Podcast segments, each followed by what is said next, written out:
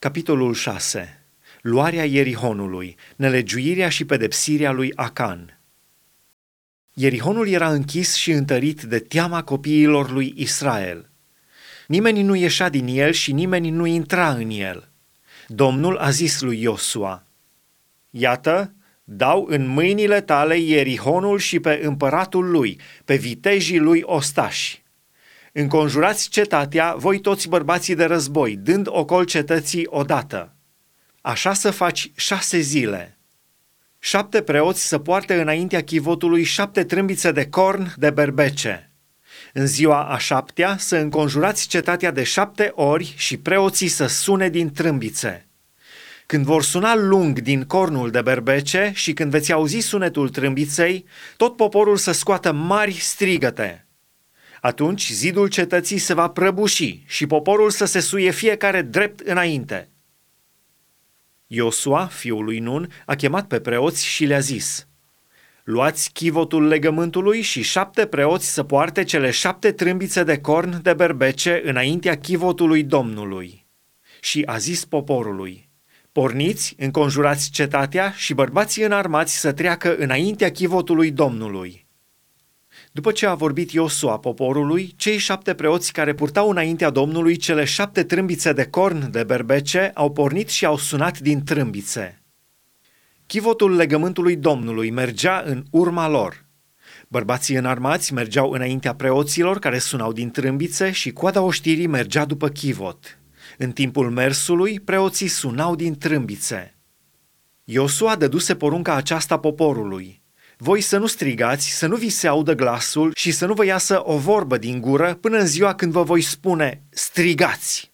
Atunci să strigați. Chivotul Domnului a înconjurat cetatea și a dat ocol odată. Apoi au intrat în tabără și au rămas în tabără peste noapte. Iosua s-a sculat cu noaptea în cap și preoții au luat chivotul Domnului. Cei șapte preoți care purtau cele șapte trâmbițe de corn de berbece înaintea chivotului Domnului au pornit și au sunat din trâmbițe. Bărbații înarmați mergeau înaintea lor și coada oștirii venea după chivotul Domnului. În timpul mersului, preoții sunau din trâmbițe. Au înconjurat cetatea odată, a doua zi, apoi s-au întors în tabără.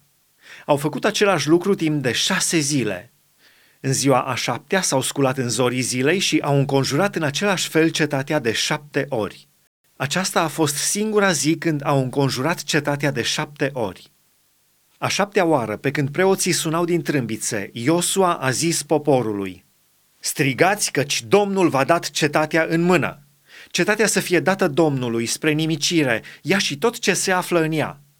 Dar să lăsați cu viață pe curva Rahav și pe toți cei ce vor fi cu ea în casă, pentru că a ascuns pe solii pe care îi trimeseserăm noi. Feriți-vă numai de ceea ce va fi dat spre nimicire, căci dacă veți lua ceva din ceea ce va fi dat spre nimicire, veți face ca tabăra lui Israel să fie dată spre nimicire și o veți nenoroci. Tot argintul și tot aurul, toate lucrurile de aramă și de fier să fie închinate Domnului și să intre în visteria Domnului. Poporul a scos strigăte și preoții au sunat din trâmbițe. Când a auzit poporul sunetul trâmbiței, a strigat tare și zidul s-a prăbușit.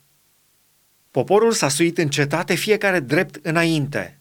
Au pus mâna pe cetate și au nimicit-o cu desăvârșire, trecând prin ascuțișul sabiei tot ce era în cetate, bărbați și femei, copii și bătrâni, până la boi, oi și măgari. Iosua a zis celor doi bărbați care îi scodiseră țara – Intrați în casa curvei și scoateți din ea pe femeia aceea și pe toți ai ei, cum i-ați jurat. Tinerii, iscoadele, au intrat și au scos pe Rahav, pe tatăl ei, pe mama ei, pe frații ei și pe toți ai ei. Au scos afară pe toți cei din familia ei și au așezat afară din tabăra lui Israel. Cetatea au ars-o împreună cu tot ce se afla în ea. Numai argintul, aurul și toate lucrurile de aramă și de fier le-au pus în visteria casei Domnului. Iosua a lăsat cu viață pe curva Rahav casa tatălui ei și pe toți ai ei. Ea a locuit în mijlocul lui Israel până în ziua de azi, pentru că ascunsese solii pe care îi trimisese Iosua să-i scodească Ierihonul. Blestemul lui Iosua asupra Ierihonului Atunci a jurat Iosua și a zis, Blestemat să fie înaintea Domnului omul care se va scula să zidească din nou cetatea aceasta a Ierihonului. Cu prețul întâiului său născut îi va pune temeliile și cu prețul celui mai tânăr fiu al lui îi va așeza porțile. Domnul a fost cu Iosua și i s-a dus vestea în toată țara.